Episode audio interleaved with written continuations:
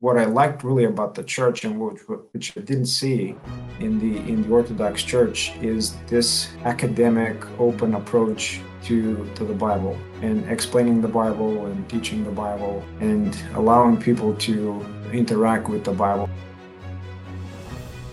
Is the Orthodox Church the one true holy apostolic church? Today, we're going to hear from a friend of mine who will answer this question and more. Please stay with us.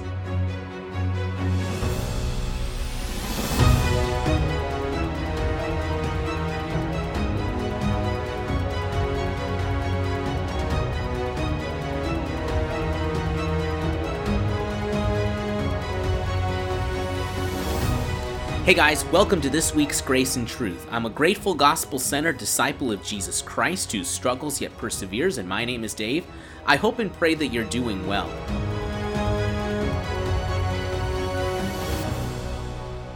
Back in 2019, I did a broadcast called Orthodoxy in Conflict. This is where I shared my own experience with the Eastern Orthodox Church and how I concluded that it was not the one true holy apostolic church. Over the years, we have seen several people who leave the Christian faith to become a part of the Orthodox Church. We also hear how they made the decision mainly based on experience, but does experience always lead to truth? Today we get to hear from a brother in Christ who was a former EOC parishioner who became a Bible believing Christian.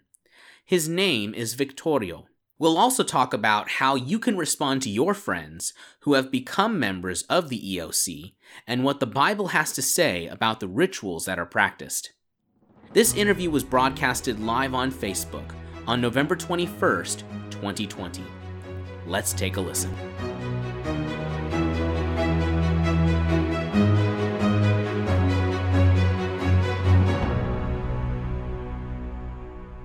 Victorio, welcome. Thank you. Pleasure to be here. A- absolutely. So, before I have um, Victorio share his story, let me pray for us, and then we'll go ahead and get started. Father God, Adonai, we thank you that you are still with us. And Lord, we thank you for this opportunity that we have to talk with Victorio. Um, we know that he's talking from a different time frame from us right now, but we are grateful that he has taken this opportunity to um, talk with us and that you've given this time for us as well. Lord, please speak through our brother tonight, tonight slash today, and what we know not, teach us. What we have not, give us. What we are not, make us.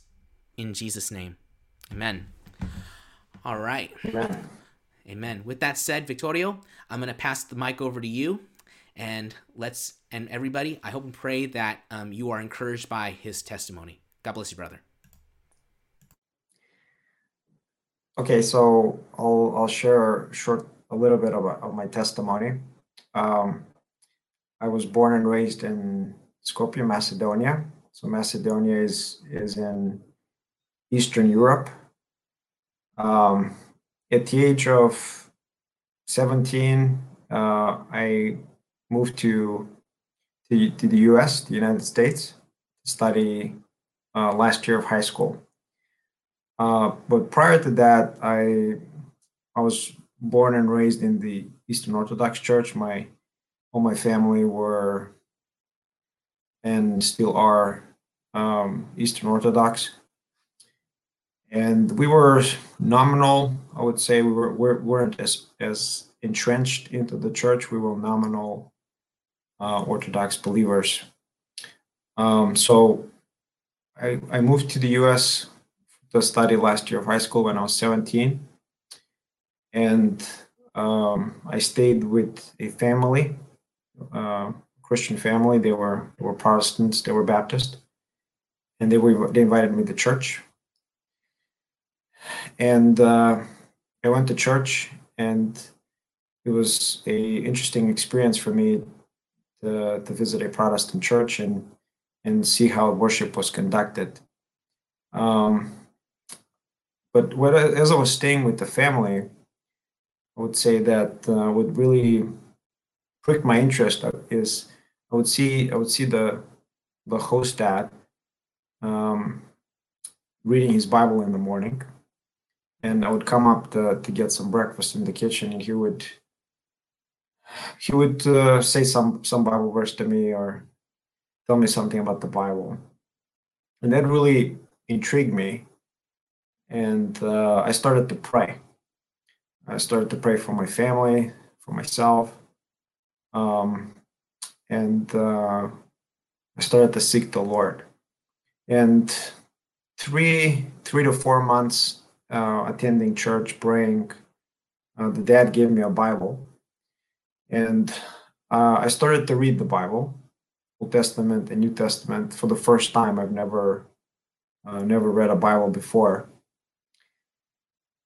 so um, I started to read the Old Testament from the beginning and the New Testament at the same time. So when I when I got to um, the Sermon on the Mount, so Matthew five, six, and seven, I was really impressed. I was really, I would say, uh, shocked by the teachings of Christ, and and I said, "Wow, this is amazing. This is true. I'm not a genuine Christian. Um, I have to repent and and follow Him." And uh, that that's when it's through the Bible I think that the Lord opened my eyes and came through through His Spirit and and liberated me from from sin and bondage and blindness and darkness. So right away, I I started uh, uh, to get involved in the church. There was like a missionary conference at the at the church, and I really wanted to, evangelize and share this good news and, and talk about Christ.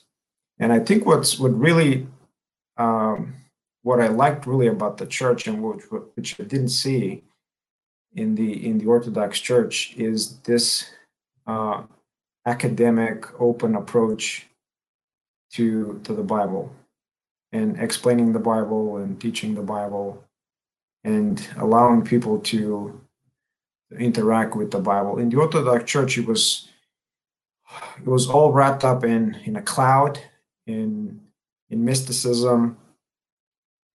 The Bible was somewhat inaccessible uh, the liturgy and and the preaching was was not understandable. It was in an old Slavic language back then. So that was like a big difference I noticed is is this approach, this um, academic emphasis and openness for every person to come to the Bible, come to Christ. Um, and not depend on a priest, not depend on a church, not depend on, on a saint. And uh, yeah, I gave my life to the Lord. My life was was transformed. I started to evangelize right away, and the door opened to study in the U.S. Um, so I studied at a university, a grad school. I worked also for several years there, and had a big burden um, for my home country to to return and share this good news with with my family, with my relatives, and the people here. I mean, Macedonia is, um, I would say, uh, in darkness, less than zero point zero one percent of the population are evangelical or Protestant Christians. Um, so I had a I had a big burden to come back and pursue missionary work, evangelize, and um, yeah, I've been here for for seven years now, and uh, it's been a blessing and enjoyable experience to evangelize and share the gospel and preach to people that, that are hungry and are looking for answers. So yeah, that's that briefly it's is my testimony of of how I turned to, to the Lord it was through the Bible uh, that He opened my eyes and me reading it and understanding it.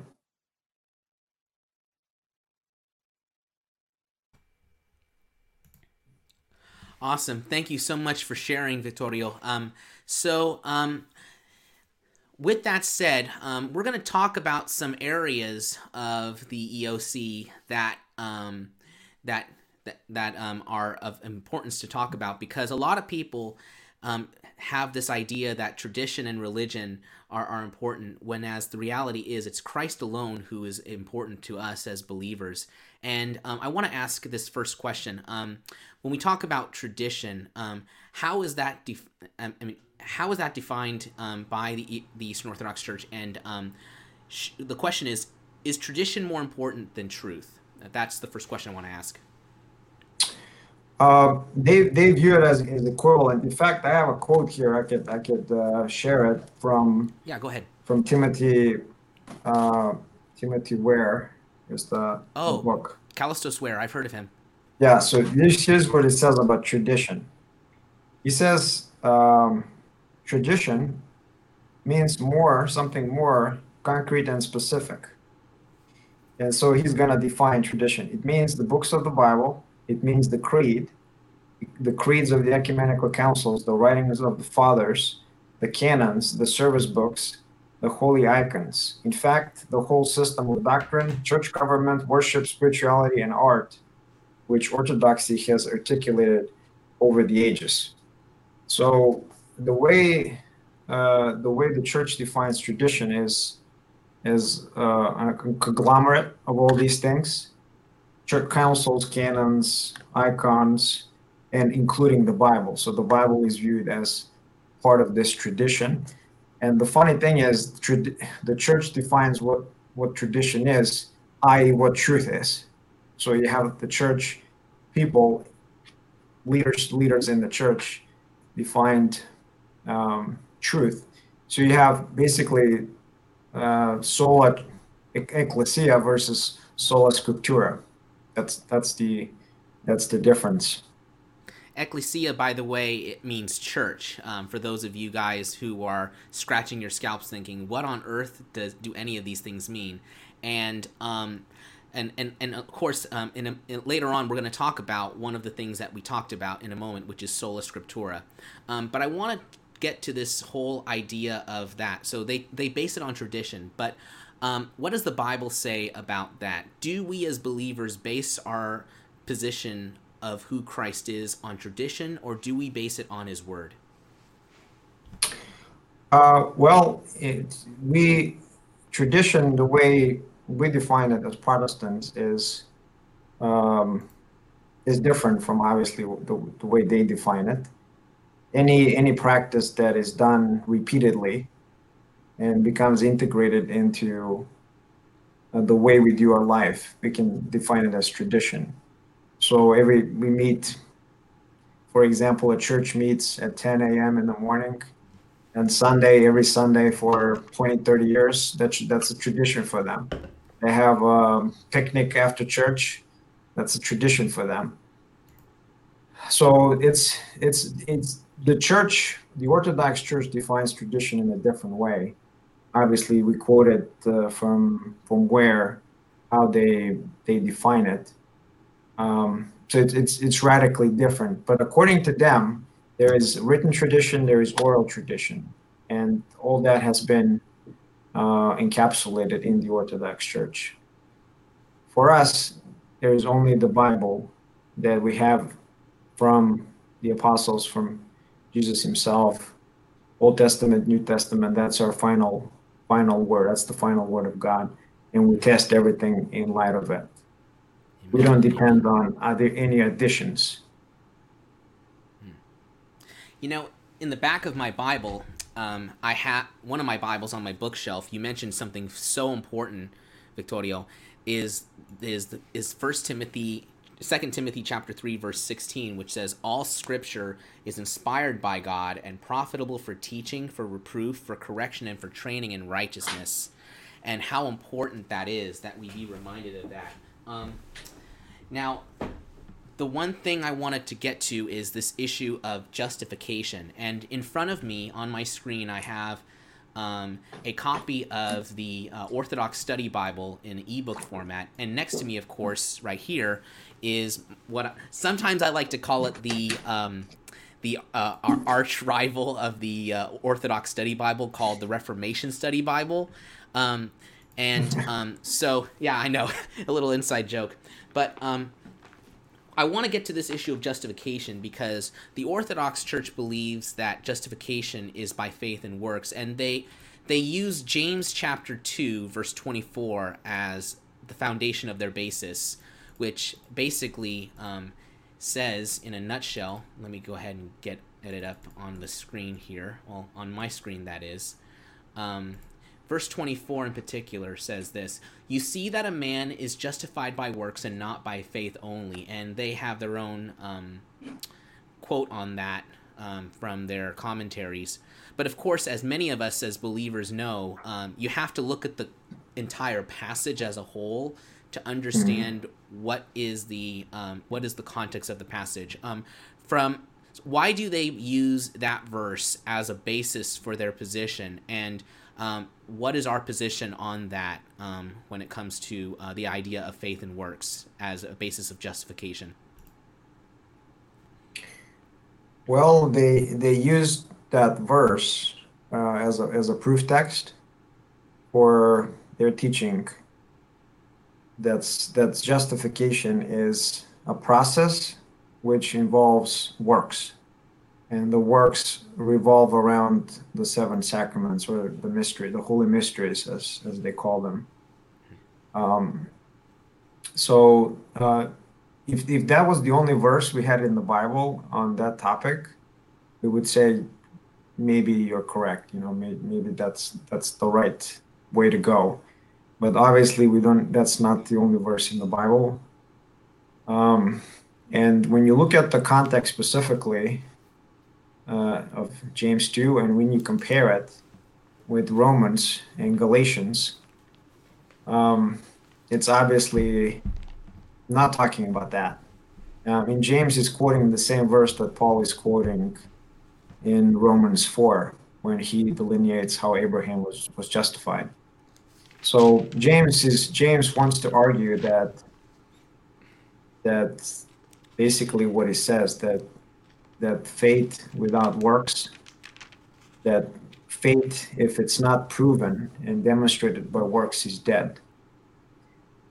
And that's what he wants to. That's what he wants to argue because a possible conclusion from reading Galatians and reading uh, Romans, you know, three, four, and five, you could say, oh well, Paul Paul answers that later on, but you could say, oh, so I'm I'm saved by faith alone. I'm saved by grace alone. I can just live as I please and God will forgive me. He's already forgiven me in the past. So James is arguing no, you have to validate and prove um, your salvation, demonstrate that you're saved, that God has saved you through your works. However, uh, salvation, according to the Bible, justification is a free gift that cannot be earned or deserved is infinite in value, and no, no amount of good works will attain salvation, will, will attain justification. But the concept of justification, as I mentioned in the Orthodox Church, is a is a process where a person merits and cooperates with uh, with their works, uh, and it starts with baptism. So it starts with baptism, and then through the sacraments progress, progresses to what they call this ladder of of sanctification or deification, as they call it, mm-hmm. and then eventually uh, ends in ends in ultimate salvation in heaven. Mm. Uh, according to the to the Bible, according to Protestantism, justification is a legal forensic act. Uh, whereby, on the basis of Christ's righteousness, um, God declares a person perfectly just and, and righteous and gives that um, gives the Christ's righteousness to man as an absolutely free gift.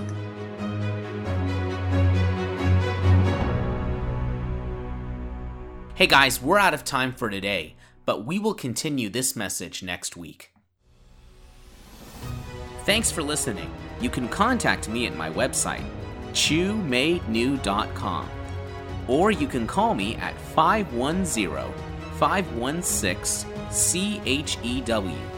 That's 510 516 2439. Or you can find me on Facebook, Twitter, and Instagram. Until next time, peace out and God bless. Cinco's!